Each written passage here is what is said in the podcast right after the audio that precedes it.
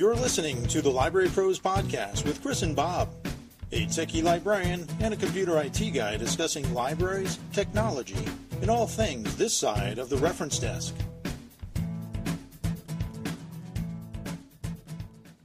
Thanks, Carl.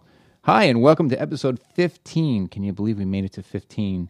15 episodes. This is the 15th episode of the Library Pros podcast. I'm Chris, and my co host, Bob. Well, let's just say he's still under the weather. If you listen to our last uh, episode, uh, episode 14, uh, he was doing an impersonation. Well, he wasn't there, but he said he wasn't coming. Wasn't coming because he sounded like uh, like Batman. So he still sounds like Batman, and he will not be joining us this evening. But today we are coming to you from our home at the Sachem Public Library in Holbrook, New York. If this is your first time listening, thank you for coming. The Library Pros podcast is produced bi monthly, so don't forget to check us out and subscribe to our RSS feed, iTunes, Android, Google Play, and most any other podcatcher. Links and notes from today's podcast can be found on our website, www.thelibrarypros.com, on Twitter at, at the Library Pros, or on Facebook at facebook.com slash the Library Pros. Today, I have to say, I am really excited because joining us is Howard Gunston. By day, Howard is the director of SAT or SAC Union Facilities Operations and Reservations at Stony Brook University's Office of Student Affairs. It's a mouthful right there. Wow. Yeah. What the heck is SAC? Try get that on a business card. The Student Activity Center. Oh, Yeah. excellent. We're very big at acronyms in higher ed. so, but at night, our guest train. And do you do your podcast at night? Oh God, yes. Okay. At night or on the weekends. Usually, it's a never-ending day that starts on like a Friday night, and Mm. suddenly it's Sunday morning. Okay, so, but by night, our guest transforms into Howard Gunston, host of the podcast Writers, Comma Ice Cream, a great podcast that discusses Howard's dream and sometimes obsession with becoming a published writer. So, welcome to the podcast. Thank you for having me. So, we're going to speak to Howard about all things podcasting as we turn our script that we don't read. Um, can I just say, speaking of the script, I appreciate that you actually had spelled out comma as it is in the title. I can't tell you the amount of times. Well, it's not a coma. Yeah, but I think that people think it's a typo when I send them the, th- and so oftentimes it'll be writers with like the literal graphic of the comma, Of a comma. ice cream, but it's spelled out here. Thank you for props to the title. I try. So we're going to talk about his background, uh, how he came to become a quote unquote podcaster, and I'm holding the quotes up in my fingers. Um, and but before we get be, blah blah blah blah, before we begin, see we don't edit here. Um, before we begin, I wanted to say first that uh, usually we talk to people who are somehow related to the library world in one way, shape, or form. And we here at the Library Pros also think library should be podcasting. We need to give kudos to Ellen Druda, uh, Charlene Muir, and Chris Kretz at the Half Hollow Hills Community Library for taking that leap uh, with In the Stacks. There's a little plug for them. It's a great podcast. It's about eight minutes long, and they talk about books that are really interesting. And again to Chris Kretz from he's at Stony Brook University Southampton campus. Um, he works at the library, and he and Connie Curry put together a podcast that's been going on for about 12 years now called the Long Island History Project. So we have to give them props. But we don't know of any other libraries that are really doing a, a free-form podcast. Um, so we really wanted to bring you in to talk about podcasting. I know that you spoke at the Suffolk County Library System about podcasting, uh, but we wanted to discuss the process of starting a podcast because I think it's informative to people out there in what I would call library land. The same way you have listener, I have library land. Library land, I like it. So uh, we learned about Howard because he spoke at the Suffolk County Library uh, System about podcasting, and he does participate in a writers group at his local library. What is your local library? Middle Country Public Library. Middle Country. Shout out. Nice. So, isn't it true? Um, and at episode one of your podcast, it actually featured some of those in your group. Yep. Um, so you actually brought your equipment in and, and spoke to the people in your group. So no, we actually took them into uh, the radio station. So uh, WUSB Stony Brook student run radio station was kind enough to give us some space that we could set up and have some quiet time. And they came to campus and they came inside. And part of that was because I was still figuring out and I wasn't completely certain that I would be able to get good sound quality if we had gone into the room. And I also, it would have been awkward if I had gone to the writers group and not everybody at the group felt comfortable participating. Right. Um, but I really just didn't feel like I had the hardware to successfully do. Like you have. Libraryland can't see the entire setup of tools that you have behind you here, but you were just showing me how you could set up like eight microphones. Um, I'm excited with my two. So, uh, bearing that in mind, that kind of dictated that we took them into the studio then. Okay. Well, we, I have so many ho- uh, questions for you, and I just want to let you know we do do our homework here. And, I, I can see that from the script. and I fell in love with your podcast after the first episode. That's too kind. but let's let's get into the guts of things because we could just sit here and, and just you know I could be fanboy for hours. Um, so before we get started about talking about our passions, and because people with uh, will email us to say you know tell us about your day job. Uh, tell us about your day job. Tell us what you do over at Stony Brook. So the day job's actually a little bit of everything. I mean, this this week's kind of a great example because we just had the the snowstorm come through on Wednesday. So literally, this is my first evening off campus since Wednesday. Wow. Um, but it's I work in the student centers, and I'm a facilities job that works with students. So the great thing is every day is different because you have different. We do event production, we do maintenance, custodial, and uh, opening and closing, and some safety and security things, and how what helped me most is the AV production of that. So when I started to have the idea of kind of doing this podcast, I kind of had some tricks that I could lean on from things that I'd learned on the job. So I sort of have in some ways Stony Brook to thank for trying to have a way of figuring this out. I love it. So tell us about where you went to school, your educational background. Where did you get your degree, and, and did you I- study English? Was I did, but I I did it without really caring about it necessarily. I was a double major in college, so I went to school in South Dakota. South Dakota. South Dakota, Mitchell, South Dakota, home of the Corn Palace, and I encourage Library Land to look that up because it's a thing. And I had a great experience out there. But I went; it was kind of a joke. We Now you're taken- from here, right? I'm You're from, Long Island. We had done a family vacation out there. So when I was looking for colleges, it was like, where are you going to go to college? I don't know. What's in South Dakota? So it was a joke. We total Wow. joke. But then when I was looking at schools, there was this like one school that no matter what criteria I put on the list, and one of those criteria was that I wanted an acting uh, program, but I also wanted a creative writing program that didn't emphasize poetry because at that time the majority of creative writing uh, programs.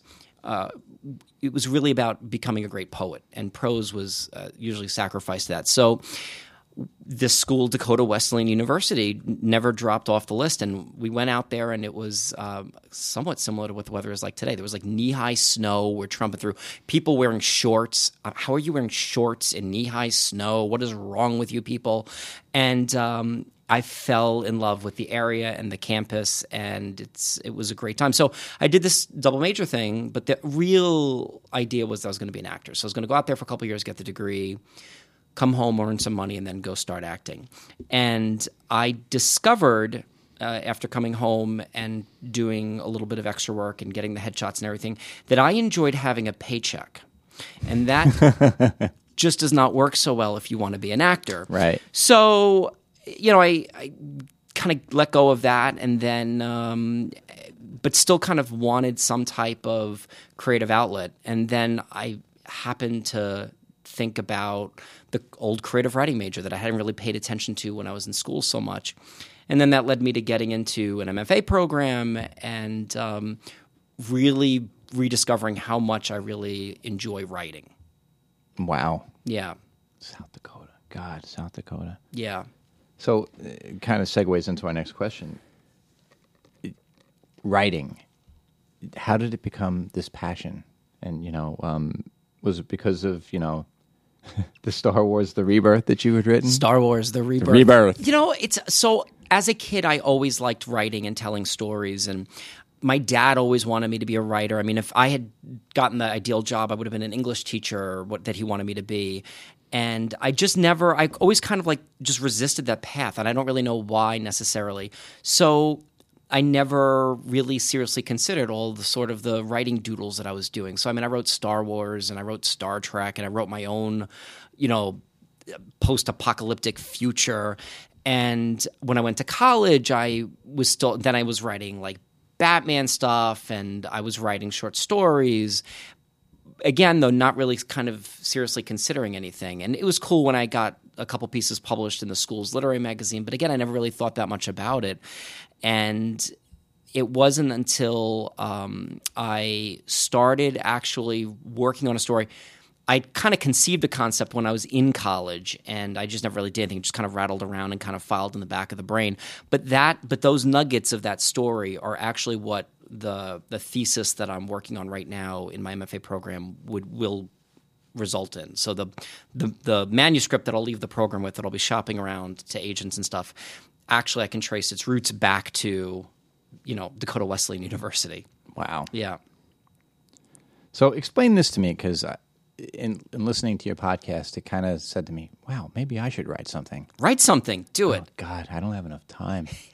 but uh, you know, tell me about that drive to be a writer and what because I see in, in your podcast you've kind of morphed or developed a little bit where you were going from nonfiction writing to well actually from fiction writing to now in the last couple of episodes you're leaning more towards YA Yep. kind of writing. Tell tell me about what's happening in your head. So part of it is I I enjoy writing a variety of things. So I I've I've got some nonfiction uh, memoir pieces that I've worked on that I really enjoy, and I think that when I'm done writing, the current piece that I'm working on right now in long form is a middle grade thriller that could conceivably be a trilogy. And I think that once I'm sort of done with that story, I have a feeling that the next piece I write might wind up being um, a memoir piece about growing up with my dad.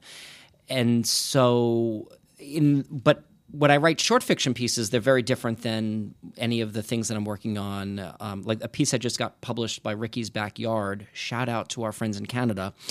Uh, is about a school shooting, and it's a so it's called "We Be the Monsoons," and that it there's nothing about that story that is you know YA or middle grade. So it's just sort of wherever that idea is, and it takes you. And that's a story that was born out of. Um, uh, Susan Scarf Merrell's short fiction class at Stony Brook, Southampton, and I ne- it's not something I ever would have thought about writing until I'd kind of taken the class and just started um, trying to see where short fiction took me.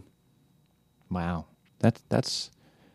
What am I going to try to say about that? I mean, it, it's interesting just from the podcast to see how this has evolved for you. Yeah, but you also asked about the drive, like what's that drive like? And I feel Yeah. like you've got the drive. I mean, I think you can relate with because it's the drive that forces you to put a podcast together. I mean, you think of all like the effort that that takes, like it would be easier to just not do that thing, uh, but you do that thing because you're getting joy out of, out of dealing with all of the problems of it, technical problems and all that. Sure. It's still worth the return on investment, and that's sort of what writing is too for me.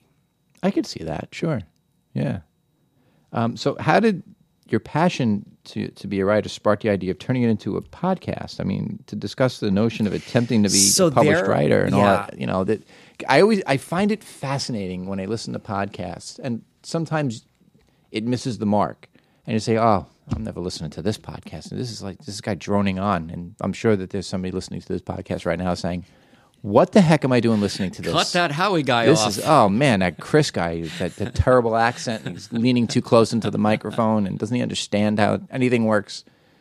Um, you know, sometimes you listen to a podcast and you say, "This is terrible," but I have to tell you, just like a good book, episode one sucked me in, and I said, "Wait, there's more. There's got to be more. I, I need to listen to the next episode." It just sucked you right in because you can feel the drive, you can feel your passion and whether it's and, and correct me if I'm wrong, it's a combination of the writer's passion and the this newly found podcaster's passion. Because to be a podcaster, you have to be a writer. You have to have you can't just you know put a mic in front of you and your friend and say, "What do you want to talk about today?" and start belching into the microphone. Yeah, everyone's telling a story. You got to be a storyteller. Yeah. So whether it's serial or whether it's Library Pros, every, you're telling a story. Right. So and that's what pulled me in. But what was your motivation?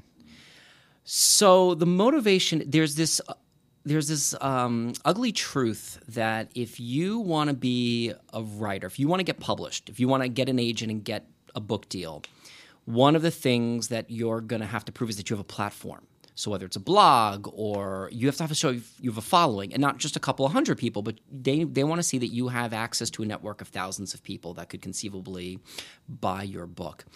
And this was something that I heard at a couple of conferences that I'd been at, but literally I'd I'd been at uh, Stony Brook's uh, summer conference studying with Patty McCormick, who wound up becoming my thesis advisor, and in three different times during that one conference, this notion of a platform had come up. And every time it would get raised, I would just sort of block it out because I'm like, I don't, I'm not a good blogger and I don't, you know, I have like a hundred Twitter followers. But as I was driving home, I was really challenging myself as to what, if I'm going to make an effort to do something, and you have to get this platform of people, it would have to be something that I would legitimately enjoy doing, that I felt like I could contribute something to. And I don't know what the take would be on if I did a blog.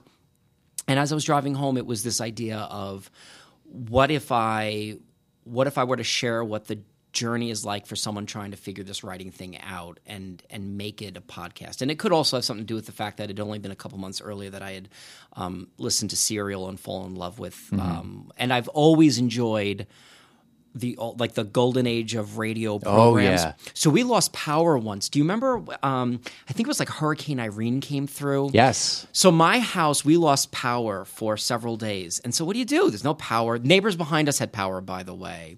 Our block had no power. So like during the day, we're like, we had the exact same thing. Oh, it was so frustrating. So anyway, I'm like during the day, I'm like you know, at work charging the iPad, and at, at in, when I get home, I'm like standing by the back fence with the neighbor's Wi-Fi trying to download things. And so, that, but I, what I would subject my husband to was listening to these old radio programs. Uh, he did not enjoy them at all. But I thought it was just so cool to have an excuse to listen to that. Okay, you're freaking me out now because do you know what I listen to when I'm not listening to podcasts? What? BingCrosby.com. They stream his old radio shows. I'm gonna have to check this out. Some it's BingCrosby.com, and he has a literally you press play on the streamer, and it's playing his stuff. And then there's a, a website that I've downloaded as many episodes as I could, especially the ones during the war years. Mm. It's so incredibly fascinating to me to see where we were, where how far we've come with regard to how we feel about women, how we feel about work um, during the war, talking about ration points and how they advertised around ration points and how apparently Kraft's bread with olives and pimentos on bread was a healthy lunch. Oh, I would be miserable with that lunch. That would not fly for me. And eh, eh, there's so many. I get things. very cranky when I don't have lunch. Well, it's so interesting. That would not even qualify for lunch for me. in the context of time and understanding the history when this when Bing was speaking, what was happening. Like he was doing the Christmas show in 1944. And all you think of is, well, those bastards in Bastogne that are getting destroyed right now by the Germans in the Battle of the Bulge. Yeah. And here's Bing Crosby talking from Hollywood. And always, you know, and then after that, after the, the Korean War and, and talking about the post war years and talking about Philco radios and, you know, he's talking about the new Philco radio. And all of a sudden you're in Google Images trying to find out what this beautiful, because you're sold. Yeah. Because there's such good pitchment. I want one of these radios. And you look it up and it's this Bakelite piece of garbage that you know, if you have one now, it may not even work. So we're kindred spirits when it comes to listening to the old radio shows. I, they, for the longest time, had reunions that they were doing, sort of like uh, radio conventions, if you will. And they did the last one, I think, five years ago now.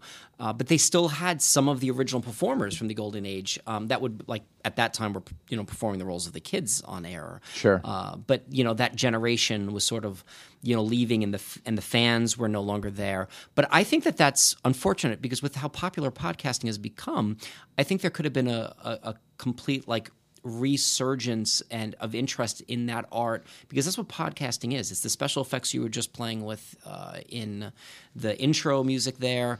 I think it's all connected, and so much of what worked for them in terms of shows is what informs what we understand of good radio with podcasting. Well, what's interesting too is, you know, after the war, by 1947, TV was the big thing, and they were making fun of the fact that nobody's listening to radio anymore, and saying, "Oh, the halcyon days of radio are gone," and making fun of TV and saying, "I'm never going to be on TV," and you know, fighting the new tech. And now, TV is dying.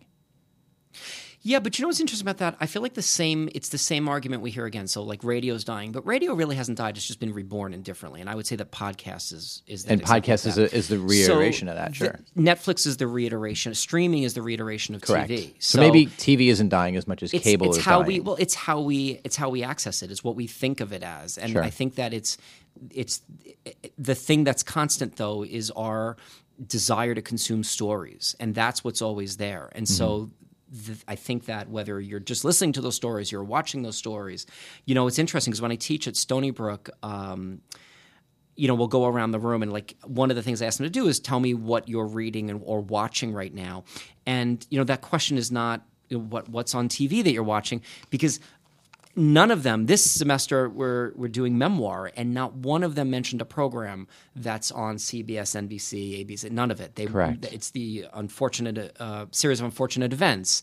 Uh, it's Stranger Things. It's all of these shows that you're not going to find On where broad- I was watching when I was network. college. yeah. Right? Yeah. Yeah. Exactly. And that and it's funny you say that because my wife and I haven't watched network in years. Uh, my husband and I were just talking about that the other night. I can't, with the exception of Gold Rush, that is my, one of my guilty pleasures. Gold Rush, uh, where, but we don't even watch that live. So we're fast forwarding through commercials. Like I don't remember the last time I actually had to suffer through commercial breaks. Well, you know, I have to take it back. This is us, is what my wife and I watch. But again, it's on DVR. Mm-hmm. So, but uh, other than that, you know, it, it's either news, which is just too horrific to watch now, or um, or I'm watching an old TV show, Barney Miller, NYPD Blue, or watching something on the History Channel, or Which know. is funny that Barney Miller and NYPD Blue are both in that same lump sum of old TV shows I because know. there's It such a hurts distance so bad. between them. Well, in in in terms of growing up, I Yeah. picture myself. Okay, Barney Miller. I'm seven, six, five years old, and NYPD Blue. I'm 23, Yeah. and I still feel like I'm 23 in my head, but that was a long time ago. But NYPD Blue too It is holds up. it holds up because there's an advance in the in the in the form of storytelling that happens there. I mean, in how they handled. Um, like Dennis Franz' character, there is there's some really nuanced stuff that's happening on screen and through season arcs, and I think that that's the you know when I when I that was definitely one of the things, not necessarily NYPD Blue specifically, but this idea of how can you try to develop something that there'll be payoff on the end for having kind of gone through all of the episodes, and so Right. that was that's definitely something that was in my mind as I was trying to put together the frame of what would be the first the first season, Right. which feels like a never ending first season right now since it's being split out over t- two years, but. Exactly. We're gonna get there. So I have to ask you this question now because you have a depth and breadth of knowledge with broadcasting and all that other stuff. I know nothing. nothing. So what what's your background in podcasting, broadcasting, recording? Because we had talked off mic about the boom mic getting swatted away Yeah. and being in the control room. Tell me, tell me where, where this came from. So, I- I mean, one of the things that I do at Stony Brook is we do audiovisual service production. So we have student staff that really run the events, but you, they graduate the nerve. So really, I had to get up to speed on what what this equipment was that we were playing with, and it helped that I was a theater kid, right, in college because I did the acting thing, and there was that whole side of technical theater that I wish I'd paid more attention to when I was in college. Sure. That I had to sort of get a crash course on on the fly and really figure out why there's feedback coming at, and so I had a basic sense of how sound recording and amplification amplification could work, and then I spent an inordinate amount of time uh, researching. I did an independent study through Stony Brook with uh, one of the faculty on campus that does. Um, um, the one of the producers of Alec Baldwin's "Here's the Thing" podcast.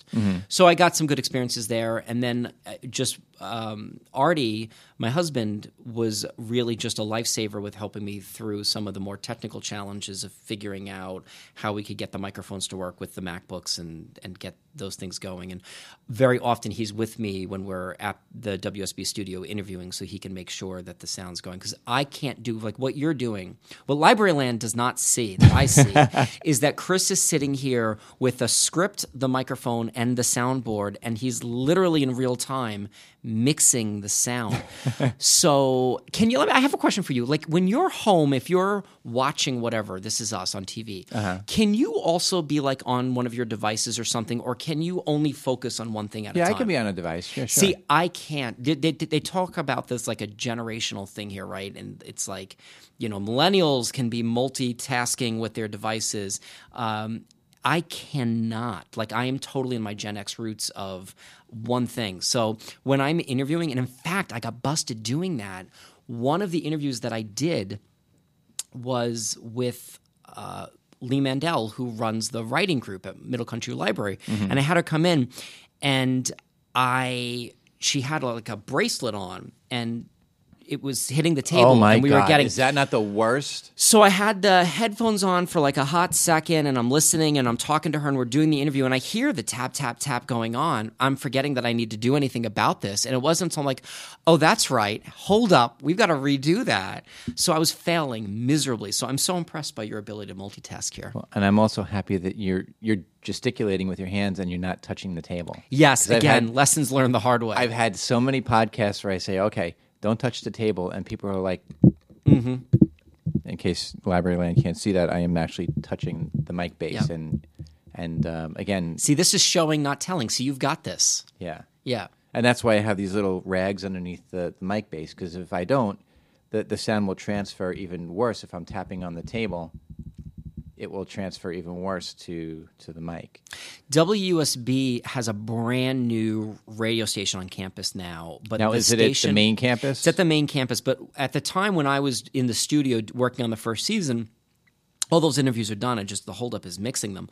Um, but the it was it it's truly a, a, a thing that just evolved over time their original studio and so it was like there'd be like a pocket of the room here now that became a part of the radio station so anyway the there's no there was no insulating going on on the tables no there was no shock proofing of anything so it was literally every movement would would come through that microphone so this setup that you have here like i had to take a photo of it because it's so perfect with trying to anticipate how to cut back the from the the um, the muffle on the microphone to the little washcloth underneath the mic stand it's Yeah. very professional chris Thank you. Thank you. That's pretty funny.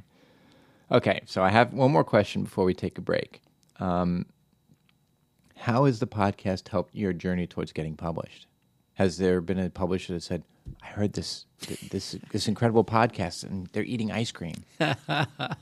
Um, I, I hopefully I will have an answer to that story uh, sometime in the future. As of right now, really what's really what it's helped me do is be three things. The first is give me a way of framing how I might cultivate a platform. And I think I'm really excited. I think I've got a, a fun idea for the second season. And in some ways, it's the finishing the first season for right now for me is a little painful because I'm really excited about what I've got in mind for the second season.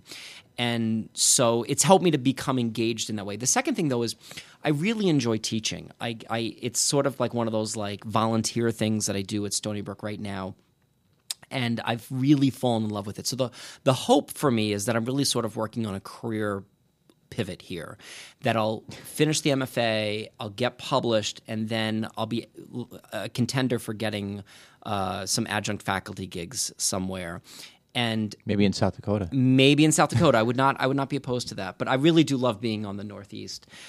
So the idea would be that when you want to teach or when you want to engage in higher ed faculty, there's this idea of you know um, how you're engaging in literary discourse and being a good citizen of of academia. And the podcast for me has given me, I think, a, a means for engaging the community in that way, in a way that I find rewarding too.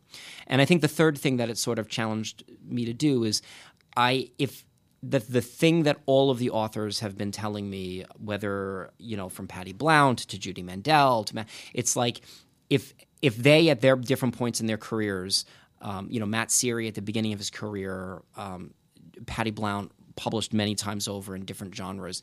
You know, if they can do it, you can do it. Has been the thing that they kind of tell me off air. It's just you have to want it, you have to work for it. And so when I get in these ruts of thinking, everything I do is crap.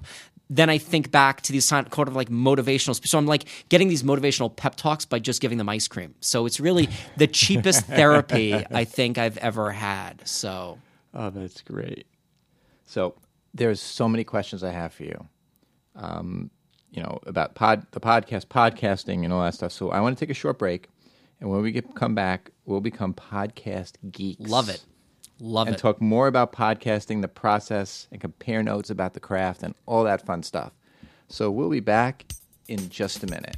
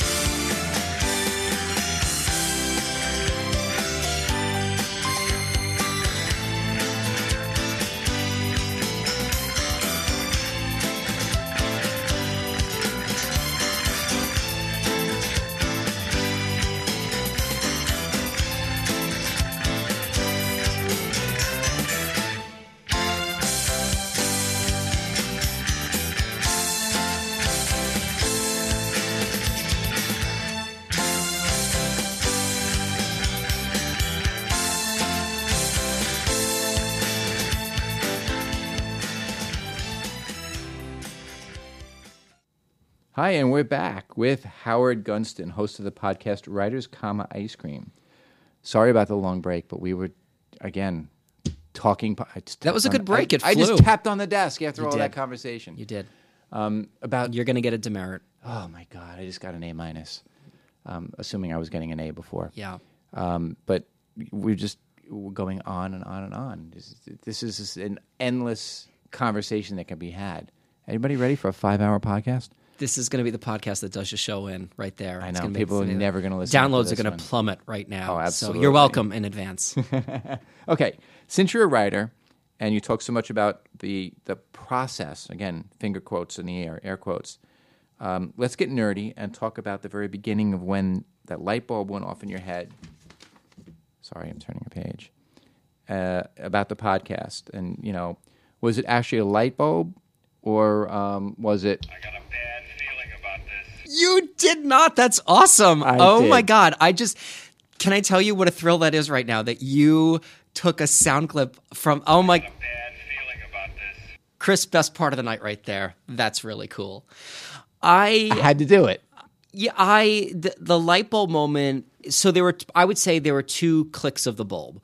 the first time the light bulb went on when I was when I was driving home from the summer conference I was telling you about at, at Stony Brook, and they've been drilling in our head this idea of the platform. And and when I was driving home and thought I could do this podcast and it could be about the journey of becoming a writer and it could be about interviewing different people at different parts of their writing journey and that might be something that would be interesting to me and other people so that was the first idea but i have a lot of ideas right and then i never do anything with them but Ninety percent of them go away. Right. They end up on a. Wait, wait. Let me show you.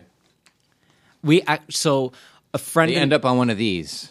A whole list. uh, Yes! As a, whole list of, of, of ideas that never make it past. Me, my of paper best idea. So my best. So a coworker and I, uh, we worked in cubicles, right? And so Hetty and I were always trying to hang something on our walls, and it was like, you know, there really needs to be a hook that you could hang like a framed picture on, Mm-hmm. not something with Velcro, but like a hook that the frame could go on. So we had this whole conversation. We're going to invent this, and then we thought, how many cubicles there are in America? We just invented the cubicle wall version of a post-it note. So we're like, we're going to retire on this. So we were pumped. We were excited. Literally, we were each like in touch with our homes. Like, so do we write the resignation letters now? But it turns out that someone had already beaten us to it. And if you just had gone on to Google, you would find them. And so we never did. So that was the best thing that I never did that I almost did. But the podcast, we wound up. Uh, I had this idea and then do I actually do it? So I molded over a couple of days and I talked to Artie about it. And I was really, we were driving to a restaurant that we haunt all the time, um, Grey Horse Tavern, a local place. We enjoy going there and we happen to be there. Normally, we're there on the weekends. We happen to be there on a Wednesday night, and the thing that was on my mind was if I did this, would do I actually know enough people that I could actually make a go of it for like the first couple episodes until I could build it, and who would I be asking to come in? And I know a lot of aspiring novelists, but do I really have those contacts with enough published novelists and I felt like I could probably approach faculty on campus, but I might need to broaden the net of the program a little wider than that. So I we walk into the the restaurant and just I mean talk about serendipitous timing. There was Matthew Seary who was there, kind of you know hawking his first book there. They had set up a table for him, and he was giving out his card and talking about his book, and his book's for sale. And I'm normally not you know very uh, sort of you know gregarious with my networking and outgoing nature, and yet I went up and I introduced him and said, "Listen, I've got this podcast that." Doesn't exist right now. So it's like you know hey kid come in this van with my candy right now right? And um and he said sure let's talk. And he you know, graciously agreed to sign on to something that was in principle only. There was no product that he could even listen to at that point to kind of have a sense of what we were going for and uh, i bought his book and he came on the program and there is actually chris is a great example too i actually had to bring him back a second time because when he was on the program um, the first time uh, I did not get a, a piece of him reading his material. And so then he came back to campus and he tr- like literally it was like this guerrilla style of podcasting because he drove up on campus and I ran out on my lunch break to like record him in the car and that was in a car. the, the him reading his material, not the interview, but Right. him reading his material was in the car. Wow. And not only was it in the car, but what you heard was the microphone of the MacBook because when I hooked up the microphone, I didn't listen to it to make sure it was working correctly because why would I? That would only be responsible. And he drove away. I'm all happy, and then I'm like, oh my god, the microphone wasn't recording. But fortunately, the you know the this the the actual built-in microphone actually recorded him enough to that I could make it work. That's amazing because I could not tell at I all. really lucked out with that. So that was those two things. It was I had this idea: do I do it? Do I not do it? And then it's like, here's an author I've never met before. I, and I'm able to talk to him in a way about it that he's like, sure, this seems interesting. So that was enough, I think, of a motivation to say, let's actually give this a go. Wow, Yeah. that's crazy. So you keep talking about WUSB. Mm-hmm. How I need to give shouts out because they sponsored me. how? Yeah. I was just going to say, how did you partner with them? You know, so I needed. and I- by the way, the, the plug for WUSB is the campus radio station at Stony Brook University. check them out wusb.fm It's Uh, it's not also on the dial it's not a USB plug or something like that. no no no it is not but they could probably have some fun with that they should maybe build a logo around The that. USB that doesn't plug into your computer. Only on WUSB.FM. Yeah, I think they got some fun with that. So I needed a space to record, and I, you know, although I do what I do for my job is I do reservations. I certainly didn't want to lose my job for abusing that. And I didn't know where to do these interviews. The original idea was we were going to conduct the interviews at an ice cream parlor. So I I love that. That's so a great idea. the very first interview, and I have audio of it, the very first interview that we did, I went around um, to a series of local ice cream stores trying to find ones that might work, that seemed like they had enough space inside that I could have a corner to record, that we could have our own sound and not be bombarded by say the that's going to be a nightmare. Yeah, it was. But, you know, I was also uh, watching at the time comedians in cars getting coffee. I'm like, well, if Jerry Seinfeld can do it in a coffee store, I can do it in an Something ice cream tells me he's got a little more isolated mics yes, and yes. boom mics. He has a and- film crew. Yes. Yeah. So the very, very first interview that I did live was with the author Robert Hallowell, and we went and met at this ice cream store, and it, it was it was a it was a disaster. It was it was so unbelievably embarrassingly painful. I was I was by myself. already couldn't make that one, and I was trying to use iPads uh, and iPhones to record. So I had add-in microphones that had worked well in my testing scenario, but I'd never tried to test for longer than 15 minutes or something. And apparently at the 25 minute mark or something, um, Garage GarageBand on the app sh- like shuts off. You can't record longer. Who knew? So um, it, it was failing, and then we were outside at this gorgeous um, right when the ice cream store opened. So they really have any customers, but there are these other people that sat down right next to us and like were watching us. So it mm-hmm. was like we had audience. And then they were setting up the tables for the day on the umbrellas. So one of the employees came around and was like jostling the plastic table. It was a nightmare. Ah. So I knew that I had to go inside. And then that was when I kind of reached out to WUSB and said, "Hey, I'm a graduate student on campus. Is there any way that you might be able to like sponsor reserving a room for me, and I'll give you a shout out on air?" And they said, "Well, we'll do you one better. Why don't you come in and use our studio?" Wow. And it was great.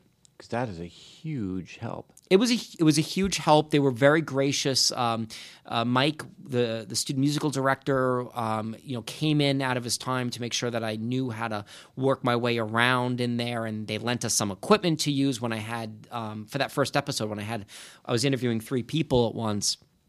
Um, the Calderon family, so they gave us some equipment to make that work. So they they really ha- were very very generous in trying to help us get up and running.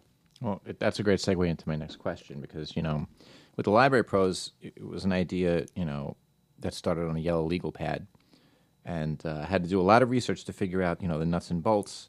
And uh, for listener, another uh, little uh, Yes, we're hoping listener joins us. so- yes, yes, listener, which is a, a Welcome to- writer's writer's common notebook uh, reference for the listeners of his podcast. He calls listener brilliant. Actually, that's a brilliant idea. So, you know, people who, who may not know what goes into a podcast, you need to have, you know, some logistics in place. You need an RSS feed, a host for your audio files, you need a link and accounts for iTunes and Google Play, and a way to record your podcast. And, you know, you have to have the equipment and sound effects and music.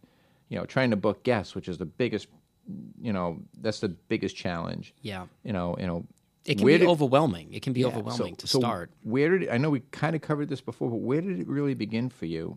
And you know, how technologically inclined are you? And how did that help or hinder your process? So my original, I, I, I think I'm fairly well inclined on the computer, and sort of. I think I have an okay sense of design and um, how to write for different mediums. So, you know, I my original idea was that I was going to try. I had a vision of how I wanted the the website pages to work, and I knew that I wanted a website to be able to house everything through. Your website is amazing quite- too, by oh, the way. Thank you. I'm actually working on a. I, I, I think that the the form that I've got it in right now is a little static, and so I'm working on a, a, a kind of evolving that a bit. But the original idea was I was going to use something in Adobe to do it, but I what I don't know is I don't know actually HTML programming or anything, and when I realized the learning curve that I was going to have on that, I realized that I needed to go with some type of a platform that was more of just a copy paste and you're up and running. And that's when I found Wix. And that's Really, that's a Wix page. that's a Wix page. That's and, amazing. yeah, and so the the photos and everything are not Wix, Mm-hmm. but the but the interface is Wix. And so then I for the for the images on there, that was a combination of finding some free from some free stock photography download sites and some of my own um, my own photos, and then the probably the thing that I had uh, the not the longest because it was the hardest, but the longest because it just can be a little time consuming was the editing part with GarageBand. Right. So I knew that when I did this, um, I, I really wanted to try to keep the story uh, and the time short because I felt like I had a greater chance of getting more listens if it was if people didn't view this as a huge time commitment for what I was trying to do. But that was really hard because I sort of felt this pressure. These people were saying great things, and I felt this pressure of trying to get everything on air. And for writers, there's this thing called, you know, you have to kill your darlings. And usually that's the thing that you love so much, um, but you're thinking maybe it's not moving the forward forward anymore because it changed how it was working. And that wound up actually being good advice to me with the editing of it because I had to let go every episode is a struggle for me. I had to let go of a lot of good things because I had to keep kind of trying to come back to like what is what is that specific episode about. So GarageBand working with that understanding how to do the tracks and and because I'm not doing it live, I'm doing it in post. I'm editing, but I'm also adding in all the the sound elements all on that same thing. Sure. And um, the first time, the first episode I was doing it, I mean, it crashed. I lost everything. All I had was the, the native worst. sound files from the recordings. And I had a little mini meltdown. So Artie came rushing upstairs to where I was working and was like, reset this up and was like, okay, now we're going to save all the time, right? You're going to save copies of this file. So um, that became the way we go about it. So as I'm editing along, I'm saving as and it becomes different version numbers and we go. So the sound, the SoundCloud thing um, was probably the easiest part of that. Once I knew the because GarageBand actually And you use SoundCloud if you're if you're hosting. for the hosting. And so GarageBand actually has a native uh, handshake with SoundCloud. And so that was great. So that went to SoundCloud. And then once you're in SoundCloud, it's got a native handshake with the iTunes store. So all of that wound up being much I thought it was going to be much much harder to figure out how to get this sound clip to live um, for downloads and streaming and to get it in the Apple uh, marketplace and that actually wound up being much easier than I thought. Yeah, yeah, I, I agree with that. So, what do you think is um, the the biggest challenge in getting ready for the recording?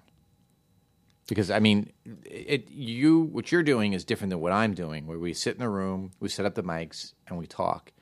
You're like so dynamic in all the different places that you're recording and the way you put it See, together. I don't think they're that different. I think we're telling different types of stories, which makes it seem different. I mean, and you're going for like a, I think a more of like a documentary, longer uh, show than I'm necessarily going for. But I, I, I think that the thing that every podcast probably has in general is.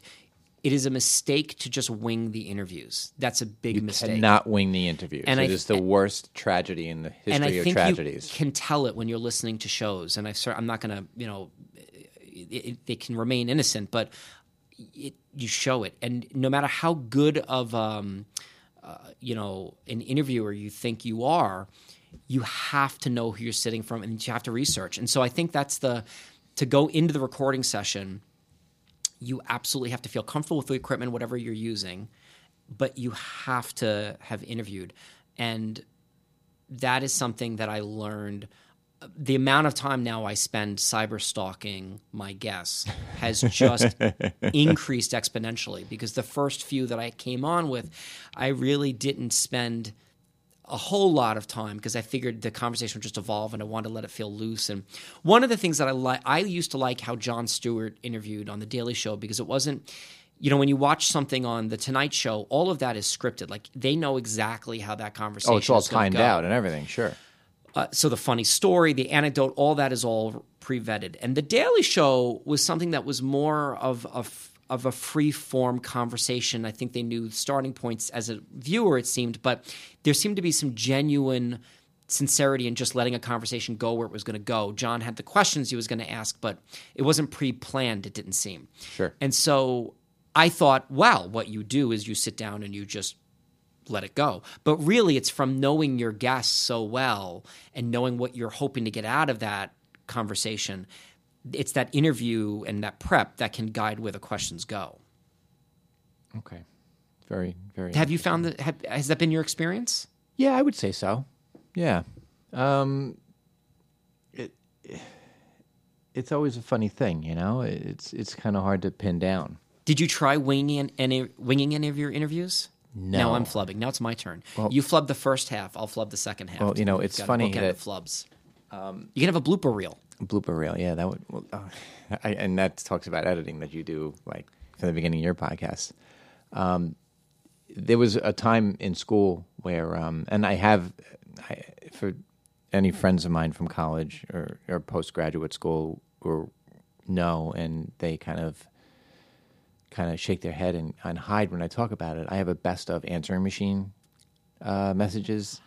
You absolutely have to get that on your show. Oh no way! You know you I would absolutely need to. hurt to. a lot of people's careers. No, you, that's fantastic. And uh, there's this one with a buddy of mine, and uh, we were talking about a, a, an oral presentation we had to do, and he had everything laid out, kind of like what I have, all my list and bullet points, and he was ready to go. And whenever somebody talks about, you know, kind of going along as you go, you know, make it up as you go along, he says, "I was all prepared, I was ready to go, and I decided, forget it." And then he used an expletive and said, "I went ahead and winged it." and oh boy did I get murdered. So anytime I even consider saying, you know what, I'm just going to sit down and talk to this person, I keep hearing, and it's my buddy Jonathan who lives in Connecticut, who I make reference to from time to time. I hear him in this, in this, and it's on the best of tape, going, I went and I winged it, and boy did I get killed. So it's like one of those things that just sticks in the back of your head, and every time you get the idea to wing it, you just think of Jonathan saying, "And oh boy, did I get killed!" So what you need to do for this episode actually is you have to get Jonathan to give you a sound clip that you can build in, so you can have Han Solo I can and just, Jonathan. I can just take the sound clip from the tape. You just take it from the tape. There you go. And then Jonathan's claim to fame here can be he shared some screen time or airtime with Harrison Ford, He's the wing it guy. the wing it guy. There you go. Well played. Okay, so assuming you use the studios at WUSB, Yep. are you using their hardware primarily? No, so it's all the majority of the hardware is uh, from our show. So it, we're recording it actually on a MacBook in GarageBand. Okay. I have two um, uh, wire. Uh, I have two microphones that we wire. They connect through USB ports into the um, inputs on the MacBook, and then and then that is it. I don't even have any. Uh, I don't even have any windscreens on the microphones. Like when we when we because I wasn't sure how successful this was going to be or how much of an investment we wanted to make. So the idea was we were going to get all the equipment that Serial used because Serial on their website actually has a thing like here's everything we use. And I thought, well, this is fantastic. And then you start pricing out these things and you're like, oh, I don't have fifteen hundred dollars for that. So we went really, really low key, which is why actually when I met with um, the librarians for the session that we did for Suffolk County one of the things we talked about was that you do not need a lot of money to get a podcast going. you true. could get a podcast going for hundred dollars, and and the, what you get is what you find is that the more you wind up spending, you're going to start nuancing how good it sounds. But you could have a really cool, involved. Um, podcast without spending much money. In fact, a couple of the guests that I've had were interviews that I recorded through um, my iPhone. So it was my phone talking to their phone. So you're not even paying money on your microphones at that point because it's just all through your phone. there are you- benefits to using a microphone like you're doing. The sound just sounds different. Right. But don't you think, it, and this is just my thought, so long as you don't have an echo and you have an interesting topic, Yes. You you can, as long as there's nothing to distract the listener I agree from totally. the actual words, Yes. you could do it with anything. And the iPhone actually has a really good microphone. Yeah, and I think that that's it's funny that that wound up becoming one of the technical problems I had to figure out how to address because I'm actually as part of the podcast I'm challenging them to describe the ice cream that they're eating and so the eating on air The- is yes is something that you know I let a little bit of that kind of come in but I'm I'm very careful in staging the interview that there's portions of the program where we're dealing with the ice cream challenge while they're eating it but then we also have a portion where they're they're done with the eating and we can have like non mushy dialog to mm-hmm. come in Okay. again learned the hard way Right. Exactly. And that uh, sometimes you have to take your lumps in order to, to get a better Yeah. product in the long run. yeah Um, So w- before we, when we were off mic, I showed you how I do phoners. Um, Yes. For the people who aren't in, I can't believe I'm Getting say technical this, here. in the biz. yes Ugh. welcome to the biz Ugh, I just made myself sick. Um, how do you handle phoners? How do you actually get the audio from the phone? I'm assuming you're using your iPhone. Yeah, there's an app. I mean, there's a couple of apps. There's freeware apps. There's apps you can pay for. Um, the the one that I have is uh, I think it's called Tape on Call or something. It's really easy because it's got a big red button. So when you're ready to record, you press the red button, you bridge in the other line, and and you're good to go, and you're up and running. God, thank God for the big red button. Yeah, the the thing that's unfortunate about the phone interviews is that you can't control the quality of them as well. And Right. so when I've done some of these, they're on their mobile phone as well. And so you have the mobile phone and there's really nothing you can do about that. And then I've also had times where it's my phone that's cutting out, even though they're on a landline. Right. And some people talk. I mean, you were mentioning before about how sometimes people have a propensity to try to like yelling into their phone, Right. especially when they know they're being recorded. Then, and so it's sort of dealing with all that. When I first, I think I scared a potential guest away because when I first had it sent out some invites for uh, guests. There was a, someone that I'd met through um, a conference that I was at, and I had emailed them, and they were actually seemed very, uh, very interested and excited. And then it started. We had to get down to the technical nature of how we were going to to do this and i still had this image in my head of how every interview had to go with the ice cream challenge and stuff and so i kept piling on i think these things that like you need a microphone and you have headsets so you're not like hearing your micro and eventually it wound up being that they were no longer able to do it because they had something come up and that thing that came up probably was really valid but i I wonder if some of it also was they just no longer had the brain energy to deal with Howie with his needing of the microphone and stuff. And now it, I I don't even I don't even ask them to have a microphone. I just say I'll call you and we'll do it because sort of for me that's some of the rustic charm of the podcast and I'm okay with that. And I felt like if I just embraced it and said we're like in one ep- the first episode you hear you know Buster barking. Yes, and, I and you actually, actually- made reference to it. This is going to be the loud the, the, podcast with background noise or Yeah, something like and that. I actually like that. And in some ways, I think that episode one for me is my favorite. Wait, your dog's name is Buster? Buster, yeah. That was my dog's name. Really? Uh, th- It's a great dog name. scaring me now. It's a great dog name. So I, there's something that everything that I wanted to do with the with the show I accomplished in episode one. I'm very proud of how episode one came out. Mm-hmm. I think if there's something that I realized as I was going along with the season is that it became much more of like a guest of the week type format. And although the first episode had guests, it also I think was much more deft at propelling a main narrative maybe than some of the other subsequent episodes. And so I think I get back on the ball better near the back end of, of season, particularly when episodes I think um, 10 and 11 uh, come out.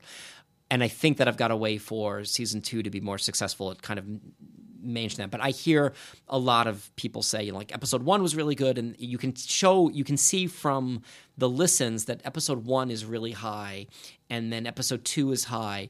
But then there comes a point where they start like dropping off, and as I kind of look at where those drop offs are, I kind of can connect them to how the how those particular pieces are edited together in terms of the story. Mm-hmm. And so for me, that so? was part you really of do think so? I do because I think I let them get longer. I think the there's got to be a payoff on it being longer, and if I'm if I'm having the episodes that I've had a tighter narrative on that have, I think you know, carried through on the promise of the premise, Mm-hmm. where you're experiencing more of like what my journey of trying to become a writer is. Um, there's definitely those episodes have been the ones that have had the higher, the higher hits in some ways, which is Interesting. You, you're drawing a direct correlation between length and and listenability. Well, I think I think for different reasons, but yeah, for me the length is because when I let them go longer, like if the longer episodes, I know listening to them right now where I would make the cuts to kind of bring them back down, um, and I just think that's because of the type of story that I'm telling. I think I, you know, it's it works for the form that we're doing. Like one, I, I think that for me, if I was going to go for a longer show, I think I would need to change something significantly to the DNA of the program to sustain it because I'm editing it together and it's got these clever things and I just think that there's there's a limit to how long that's clever for at one sitting.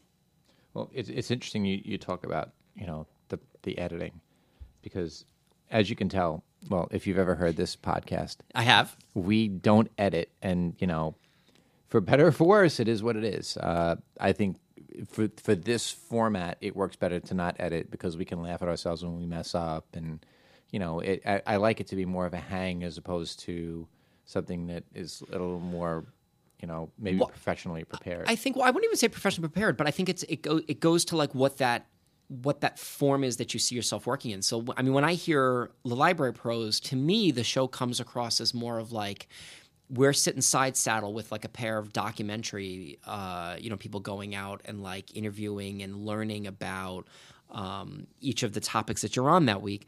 Whereas probably for me, um, I'm not doing a documentary as much as I'm doing reality TV. And so it's, you know, we've got the editing and getting it down. And I think I absolutely want to be laughing at ourselves and things, but I think it's just, I think it's that difference in the, you don't want to the distract from the topic. yeah, it's it's just a difference in the tone of how we approach it, which is why I think there's a there's a market for so many different types of podcasts, and people could be.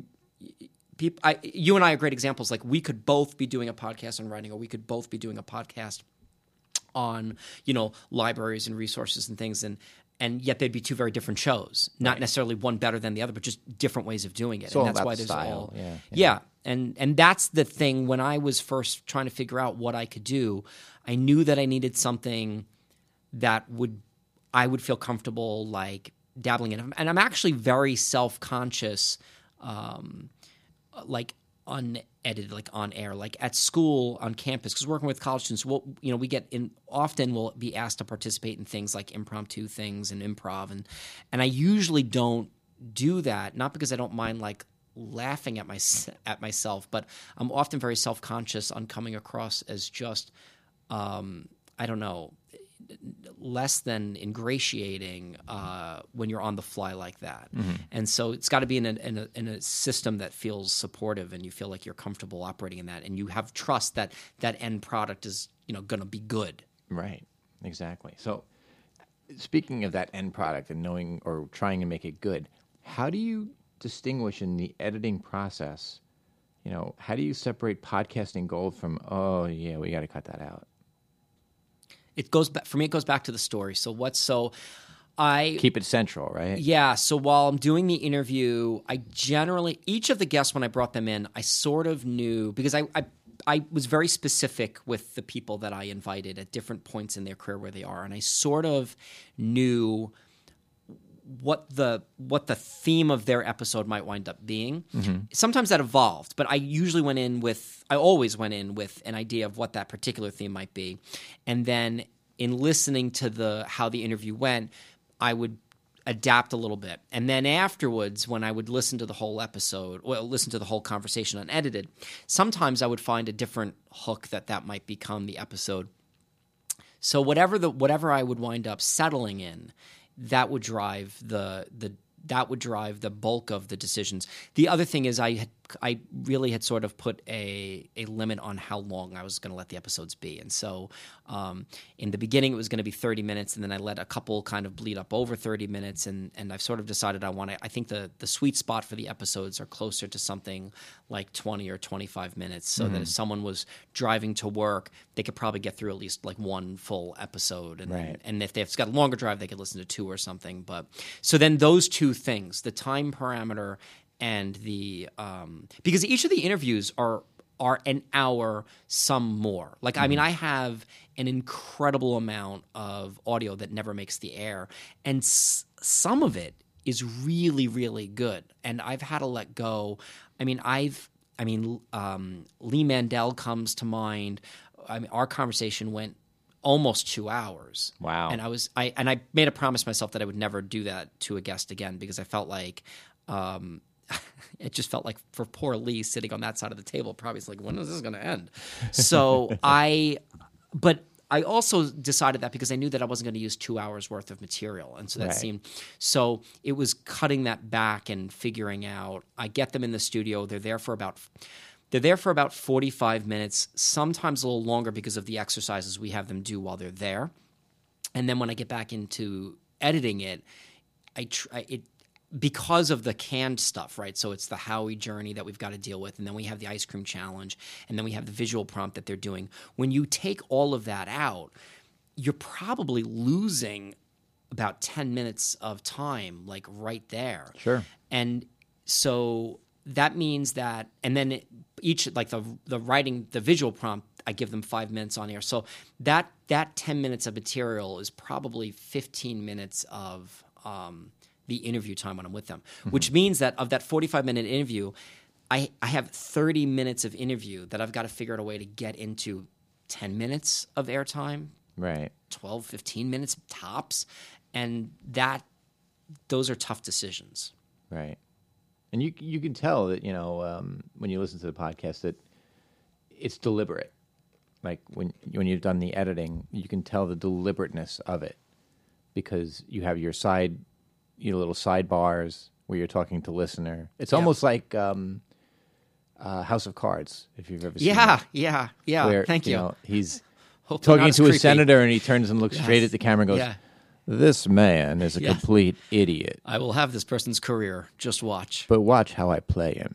But that also, when I was so when I was looking, when I'd listened to other podcasts and tried to figure out what what elements I liked and was drawing me in, it sort of went back to this idea of the ADD. And you know, you and I were talking about this idea of like the three segments and having a structure to this. You know, it's that three act. That was my next question. You, Holy cow! it, I a mind reader. What can I say? wow. But I, it also goes back to having different um, sound elements. So I think I think a mistake that some beginning podcasters can make is that it's as easy as just putting a recorder down and just listening to two people talk. And I think your soundboard is an example. You've got your your inner music cues when you're on break, and you've got you've got to find some way to pump up some energy in there to keep the attention. And so those sort of bridging narration things between the segments that we're editing for me was also just a natural opportunity of like dr- bringing people back out.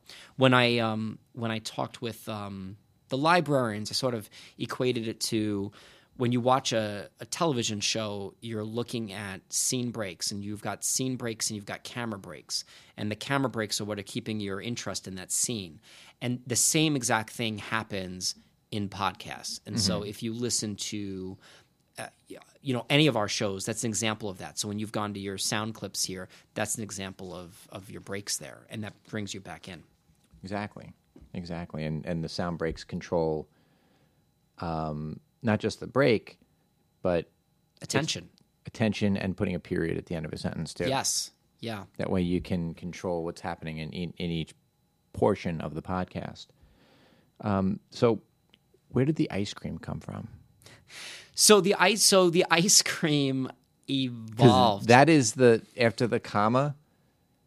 And if, if you don't know how to read comma and you think it's coma ice cream, Yeah. you're getting a coma from you're drink- gonna get you're gonna get brain freeze and you'll get so, a coma yeah So you know, people. Every time I said, like, even just today, I said, "Oh yeah, he's a podcaster. His name is podcast. His writers, comma ice cream," and I get the same response. That's an interesting name. Yeah. So I had no idea what I was going to call the show, no idea whatsoever. And I I wanted I knew that what I wanted the show to be was I wanted to find some way to get into the head of a writer. You, when I when I go to author readings, it's very easy to sit there and listen to the author reading and and and think just the words come out of their mouth perfect. That must be how they write. And they all talk about how they struggle, like I struggle, but it's so easy just because they've got the printed page and they're there. And so I wanted to try to find some way to reveal that. And we talk in writing classes a lot about, you know, show don't tell when you're mm-hmm. writing, show don't tell. So I really was trying to find a way to let an author's process in a way where we could see it instead of just talking about it because we really always just talk about it. So then it was one of the toughest things for me to do is to really describe things. I mean, I, you need me to write an action scene and I can do that, but you need me to describe what a room smells like. That's challenging for me. So I wanted to play with sensory details, and, and it came up to be, well, what if I go? I, and I, I must have had writers, uh, uh, comedians in cars getting coffee because it was like, we could get ice cream. And and that's where that's where the ice cream came in, and then the ice cream sort of informed the title. And the idea was it was going to be writers, you know, with a comma, ice cream with, and then whatever the topic was. So it was going to be like writers, ice cream, and a work in progress with Carrie Horner. But then that can't like every episode really couldn't have its own like series title. So mm-hmm. what is the, what is the, the the title of the show? And um, then that's when it became it's writers, comma ice cream, whatever the episode is. That's awesome. Yeah. So tell me, um, now obviously you're But it's a problem because it's sort of the, it, the whole kind of gimmick thing with the ice cream, which I really like the function that it serves. It's a problem for me for the second season because I don't know yet how I'm going to bring that. Because in the title, I feel like I got to do something with this, right? right. I don't yet know for sure I'm going to maintain it in the same exact way eh, ep- episode to episode in, in the next season. So I, that's one of the things that I'm wrestling with as I try to figure out the the structure and format of the of the second season. And That's interesting that you bring up the structure and format because, as you can see from the prep that I did for today's show, it's more, a little more than a one sheet. It's you know bullet points, questions, This that is kind a of thing. detailed script. I try, you know, I got to keep myself on point. You know, Yeah, Um, do you down to the minutes, approximate minutes you're spending in each I'm trying. Um, so tell me about what you prepare for. Do you have bullet points set up? Do you use index cards? I know some some podcasters use index cards. Um, other people use different colored pieces of paper. Um, what what's the process for you when you go into? You don't just wing it. do you? No, well, I love winging it. Uh, so because I hear that works well for people named John, So, Jonathan, Jonathan. No, I so I wish I'd brought it, but I have um I have like a folio notebook kind of thing, and um I will I will have my sketch out comments like questions in there, and so when I go into the interview, I kind of set up air I have a lot of real estate that I need. And so I've got the visual prompt waiting and I've got uh, the cooler with um, the ice cream and stuff in it. And then I have my questions that I'm looking to drive the conversation and then I have tried doing something similar to what you have where I have like a lot of research text that I've printed and highlighted and, and could go out with them. But I find again, because of my focus and just the way I engage, I'm, I, I, I get too caught up in too many words on the page, and I'm much better at kind of just having a quick question that I can glance down at, but I'm, my focus is remaining across the microphone, and that's worked out, you know, better for me. Sure. But what I've evolved over time is having uh, material that I can refer refer to in case I get into. I had one interview. There's only one interview that I did that was really it wound up just being um, painful experience in the studio.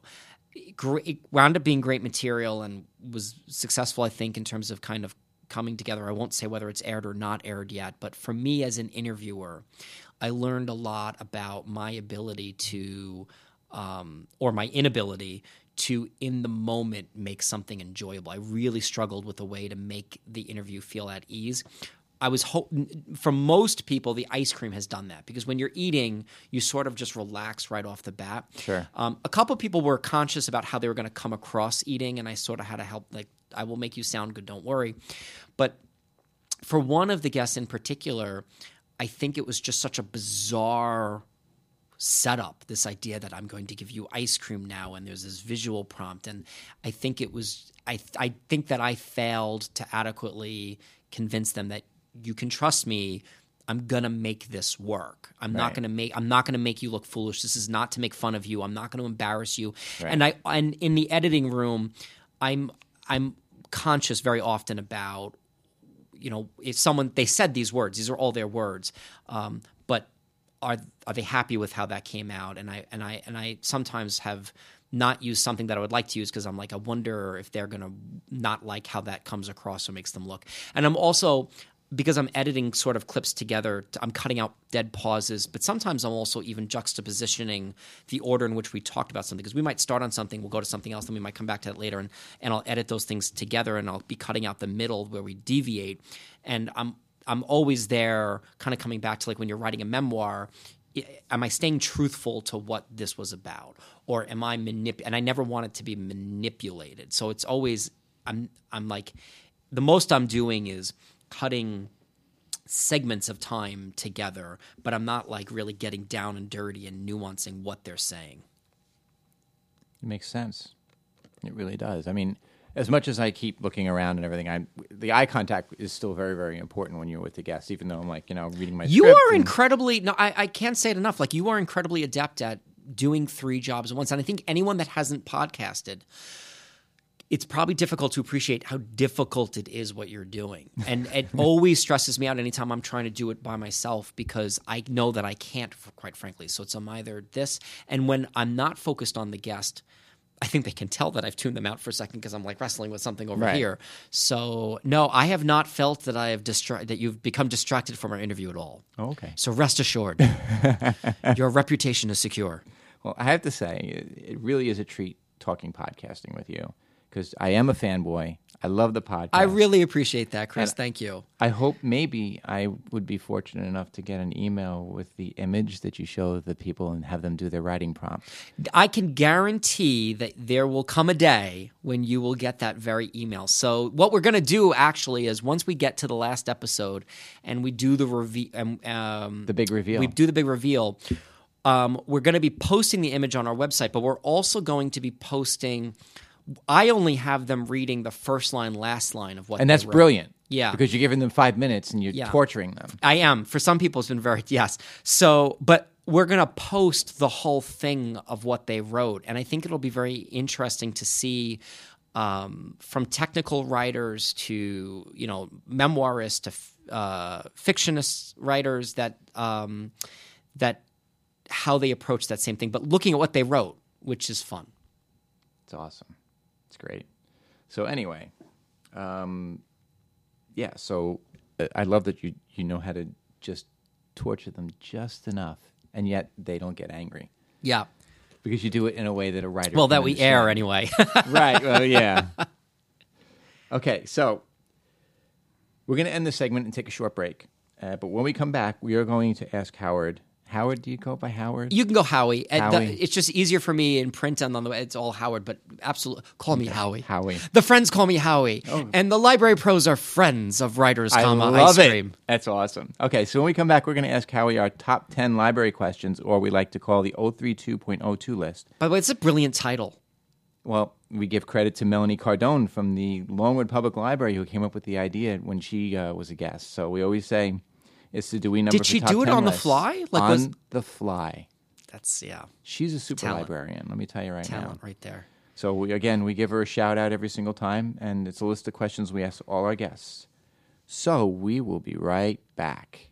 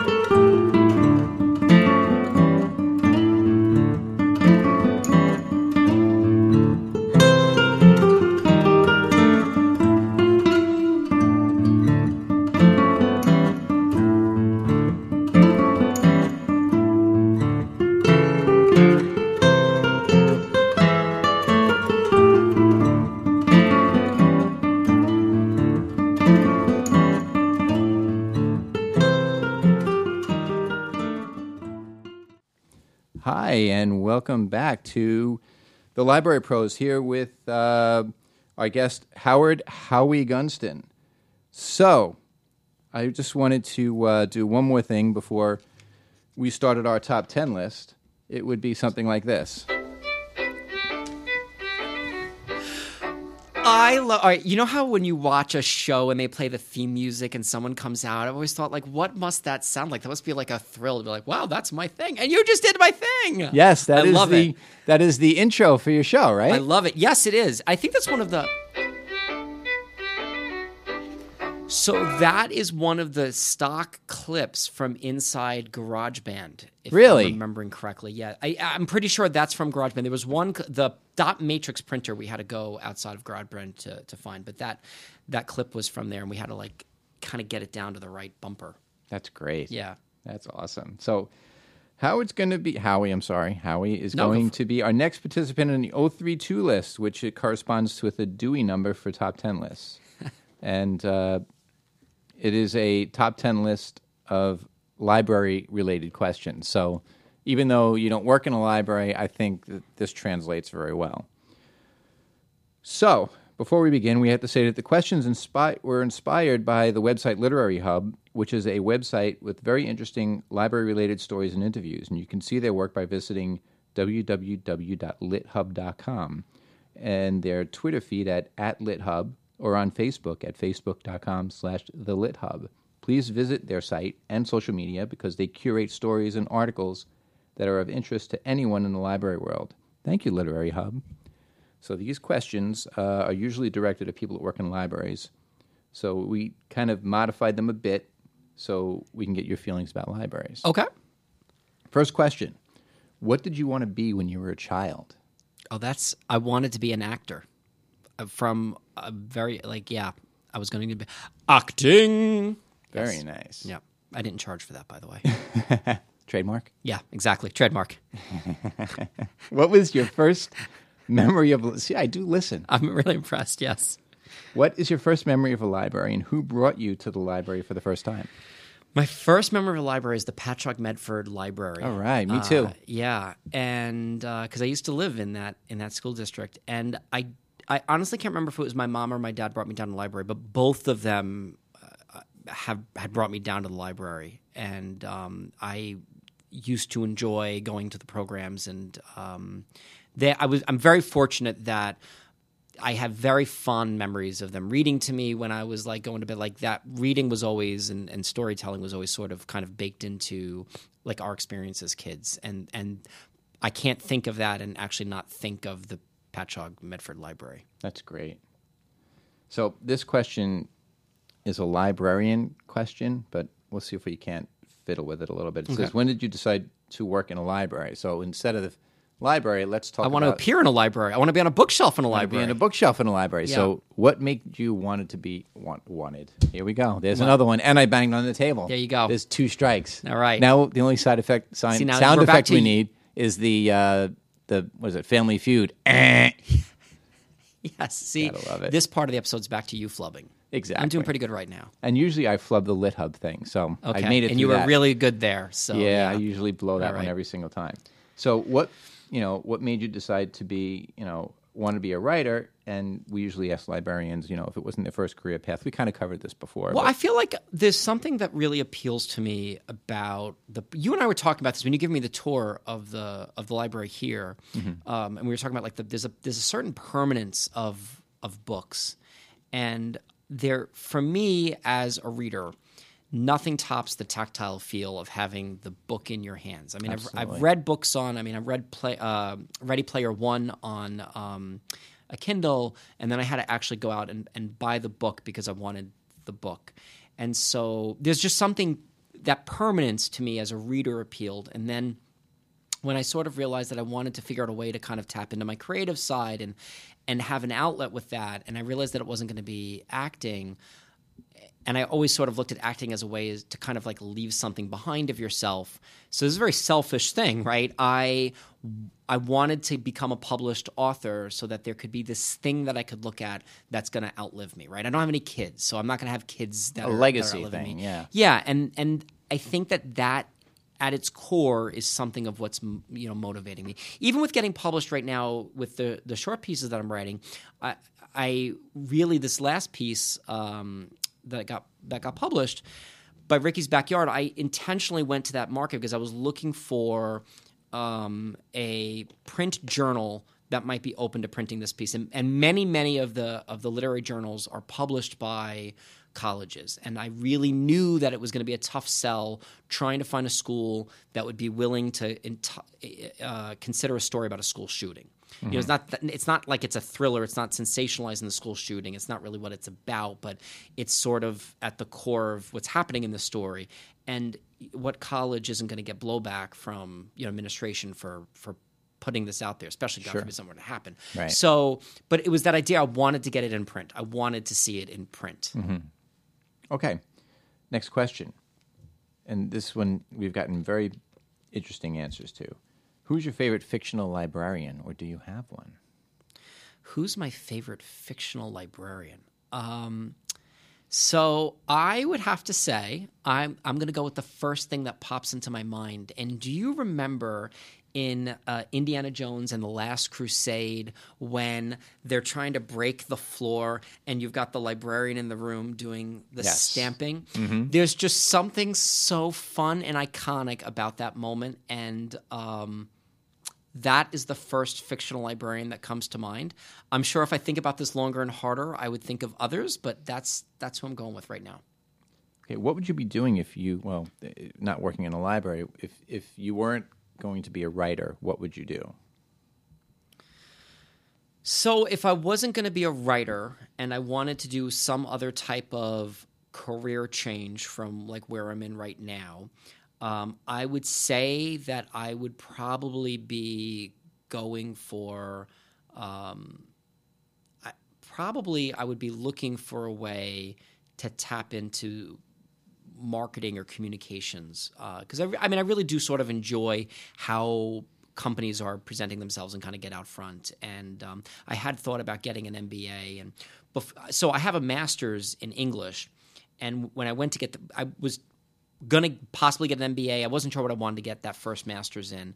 So I th- I think that that would be what I would do. Okay. What's your favorite section of the library? Hmm. Can be fiction, nonfiction. Fiction's like an author versus. I, I'm I'm I'm so I'm going to answer it and say my favorite section of the library is any section that actually has books in it. I fully fully support the idea of diversifying how a library can engage the community and support the community because I feel like if you're investing in your library and your library knows how to invest in in the people in your community. It just elevates the community and discourse and all that. I think that's all brilliant and great.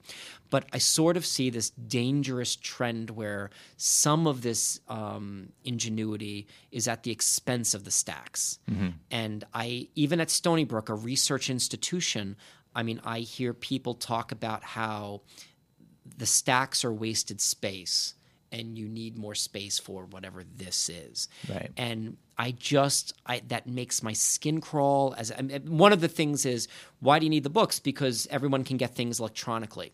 And I think, have you ever tried writing a fifty-page research paper, calling from different sources when you can't have those sources in front of you? That's difficult. Absolutely. And, and you're expecting that of students who, by the way, don't want that, and that's why they're printing all the pages. So I, I, think that a lot of this kind of comes back to, for me, there's just something iconic and familiar and comfortable about walking into a place and being surrounded by books in any section. Okay, if you had infinite space and budget, what would you add to, I guess, your home library? What would you want to add to it? Could be books. Um, I so. Do you know what kills me? anytime I see um, the book fairs at Middle Country Library, when you donate books to the library and then they they call the collection and then it's we're going to do this, and I get it's a fundraiser, I totally get it, and people are getting great deals on the books, but it's done because principally, I guess there's not enough room for everything on the shelves. And even at Stony Brook's uh, libraries on campus, they have a whole series of uh, collections that are off-site in storage that if you give them like a week and a half to get the book to camp maybe it's a week to get the book to campus you can use it but like who plans that far ahead, right? Right, sure. So I, if I had unlimited uh, resources to give to something, it would be to just build space on top of space. I think the New York Public Library is a great example at like utilizing multiple levels, subterranean and above ground, to keep a collection like readily and immediately available. Okay. What do you love about your library? What I love about my library is our writing group. I haven't been able to attend um, lately because uh, our the schoolwork is typically on Wednesday nights for me. So in my MFA program, uh, but I what I love about that I went into that um, I went into that group somewhat uncertain about how I was how strong I was as a writer. That writing group is the first writing group outside of a classroom that um, I felt comfortable enough sort of sharing what I had written. And, you know, the group that Lee runs is so adept at just finding ways to build people up. And mm-hmm. you you can't help but leave there feeling good, even if you've discovered a problem maybe in some in something writing not coming across as you'd wanted, but leaving there built up. And I, I think that I love that about the about that library, that writing group. Which um, they only, you know, the thing that I've never understood though is that Middle Country will only let them meet at the library once a month. It's because they have so many other programs. They've got to try to find a way to do right by the space. But there's so much interest in that group and there's so much devotion to it that they on their own meet weekly. At um, I think they meet at Whole Foods now. Uh, they meet at Starbucks for a while. They meet weekly, and I think that that just I think that's so unfortunate that that's not in the library on a regular basis. Books, reading, writers Right. in the library. Makes sense. Yeah, Yeah. sure. Okay. So maybe I'd build them a room if I had more money too. There you they go. could have more room for books and a new room for the writers. So you don't work in a library, but I mean, because this is a, a favorite question we have of people who work in libraries. But since you spend a lot of time in a library, or, or more time than probably what most people do, Mm-hmm. Uh, I enjoy writing in the library. I actually, I, I often will go down to Middle Country. I, I like going out. I mean, I write a lot at home, but I like going to coffee shops to write. I like going to uh, Middle Country uh, Library to write too. so what's the weirdest thing that's ever happened to you in a library? Anything weird ever happened? Yes. All right. So here's what I'm going to tell you. I love my library. I love. I give major shots out. However, there is the uh, the I think it's the Miller Business section, uh, and the way it's set up, that's where I like writing. Um, but the but the staff that work up there they don't have library voices. And so it's so confounding to me and i get it like like you can't have a library voice on the phone ringing. I mean i totally get it. But like i'll be in the zone writing and all of a sudden it's like and i'm like what is going on right now? Right. so um, for me that's like always been the most bizarre thing that like the librarians don't need to have library voices like the patrons do Oh, that's great. so I want I want to be a guest librarian, so I don't need the library voice. Nice. And they're oh, I mean, it's not that they're insensitive. It's just it's the funny dynamic. You've got a phone headquarters, sort of like they're getting an active phone call, so it's not like someone can whisper on the phone. So Right. it's I think it's just it's interesting placement. Okay. So our last question is: What are people without library cards missing out on? So I think that people without library cards are really missing out on on an incredible way to enrich their lives. I mean, not to be too just uh, cliche-ish about it, but you know, if you weren't going to go into an MFA program, you can replicate some of the same experiences that you're getting from that, that I'm getting from that experience in the library through the writing group or through the books that you've got on the shelves. I mean, writers learn how to write by reading, right? So, Sure. I mean, that's what that's all there. But it's not just that. I mean, look look at what you're doing here with all of the um, the the creating and design and innovative studios that you've got um, in the Sachem Library here.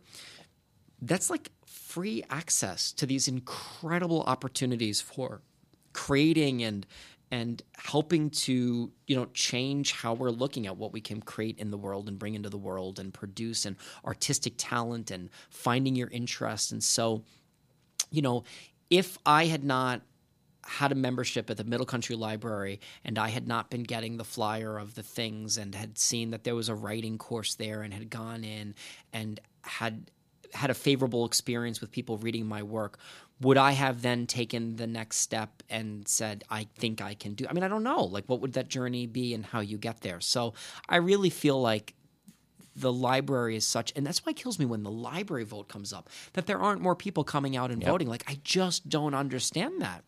Even just because you've got so many parents in the district, you know? Sure. So, yeah, I, I think that people that don't have a library card are really missing out on access to completely free, unbelievably um, exciting opportunities to invest in yourself and in, invest in opportunities for changing or rebuilding or just enriching.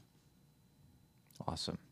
Well, I have to thank you for for being such a good sport and answering our questions, even though we had to modify them a little bit because you know you don't work. I'm not. A, I'm not a librarian. I can't. okay, Although though. you know that's the other job I could see myself. I, I you know, so my friend Sam Alberts, who's how I found out about the the library association, got Mm-hmm. the invite in. Like, like she's a librarian. My other friend uh, John Van Steen is a librarian. Like, I, I know all these like librarians, and I think.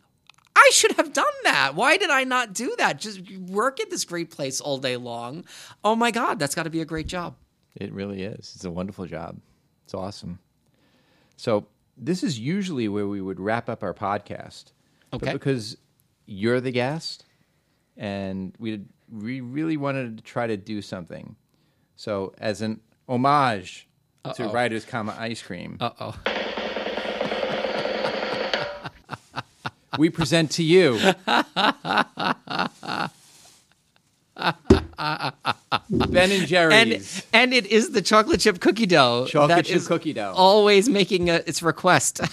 with the silver spoon. I like the fine silver here. Yes, of course. So we figured uh, since you do this to your guests, we would supply you with our very own container of Ben and Jerry's cookie dough ice cream. And now we want you to scoop some of this ice cream out and describe how this ice cream tastes and how it makes you feel. Oh, how So I close it your tastes eyes and dig in. and how it makes me feel. how did you think you were going to not escape the ice cream challenge? I love it. All of your guests it. now should be laughing and chuckling I- and well, saying, it- it- "Ha ha!" You're not going to hear very much because it's one listener, so there might be a chuckle somewhere out there. But um, It may not be too frozen, let- right? yeah, no, it's great. The eyes are closed. They are. So I would say there I, what I'm tasting right now is there's a real richness to the vanilla. And I'm and the chocolate I've never really appreciated before um, just how pronounced the dark chocolate flavor of the chocolate chunks in Ben and Jerry's chocolate chip cookie dough is. So that's that's what's on my mind. And It's like the unsung hero. Mm-hmm. Because everybody, everything is, it's all about the cookie dough. So I have to tell you, this is the other thing that I learned about um, is that they, they they have so many different sizes of the Ben and Jerry's. So did you know they actually also have The small half size, right? yeah, but they don't have it in every flavor. So when I've had guests request, sometimes I can't get it in a smaller flavor. Um, thank you for ice cream. Um, what I was the what was the other question that you asked? Did I answer it? I think you did. Um, Good, because I just want to eat ice well, cream. do you feel that it's a cure for all ills? I, you know, that is, I that could be the best quote on your they podcast. really, really should have trademarked that. yeah. Yeah, Because now Um, we just used it. No, I think ice cream in general for me is the cure for all ails. So, um, you know, I don't, I don't, I'm not partial necessarily to any specific one with that. Mm-hmm. But I do. I, I'm enjoying the chocolate chip cookie dough. Thank you. Good. You should, because this is your And thing. it gets me out of having to talk right now. See, this is also a security blanket right now. I've never appreciated before just what a security blanket I'm giving the guests. and it's also a crutch. Exactly. Yep. So Yeah. we wanted to really uh, surprise you with that one. Surprised. Excellent. So thank you for being such a good sport. And No, talking thank with you. us today. I mean, This is fun. This was a, a real pleasure for me. This validates the model that I have right now. 'Cause it's, it's a great model. And I, and you're a giver, Chris. I go home with ice cream. You go home with ice cream. See, thank you for that. That's not so bad. So you know, it was really fun having you on, and it's time for the, some plugs. Um, so check it, check out Howie Gunston's Writers, Comma Ice Cream podcast on iTunes. He also has a website, www.writersicecream.com. On Facebook, it's facebook.com slash writers ice cream. And on Twitter, you don't have a Twitter for the podcast, huh? Just my Twitter at H Gunston. At H Gunston. You have an Instagram too, which I thought Yep. was very ambitious. So it's instagram.com slash H Gunston. SoundCloud and LinkedIn under Howard Gunston. And uh, we'll link all of Howard's info on our website, thelibrarypros.com. And again, thank you so much for coming Thank you in. so much for having me, Chris. This was a lot of fun. So Thank you. much fun. We got a great show. It's so much good to, to talk to a fellow podcaster. so, you know, it, it, it really was a great pleasure. Okay, so that's all the time we have for this edition. If you have any questions or comments on the show, please go to the contact us uh, section of our website at, at, the, at thelibrarypros.com, where we'll also have notes and links from all of our episodes. You can also check us out on Twitter at, at the Library and on Facebook at facebook.com slash the Library And again, so you don't miss a thing, don't forget to subscribe on RSS, iTunes, Android, email, and Google Play. And remember, the opinions stated by the Library Pros and their guests are solely those of Chris and Bob, if Bob were here. We didn't make fun of Bob this time. we forgot. Oh, Bob is a little sick. I'm Batman. I'm Bob Man. And uh, so, yeah, the um, the opinions stated by the library pros and their guests are solely those of Chris and Bob. And Bob. Bob, They're just Bob's. just Bob. Blame Bob. For my opinion. The views I expressed were all Bob's opinion. I love it. We talked before. and they're not those of the Sachem Public Library, the Emma S. Clark Memorial Library, Stony Brook University, um, or anyone else. Well, maybe, maybe uh, Writers, comma Ice Cream. Nope, we have no opinions either. They're all Bob. Okay. So with that, we will see you next time. You've been listening to the Library Pros Podcast. The Library Pros are brought to you by Pippin Productions and by the Library Pros themselves, Krista Cristofaro and Bob Johnson. Special thanks to Sachem Public Library for providing space for this podcast. Until the next turn of the page, I'm your announcer, Carlton Welch.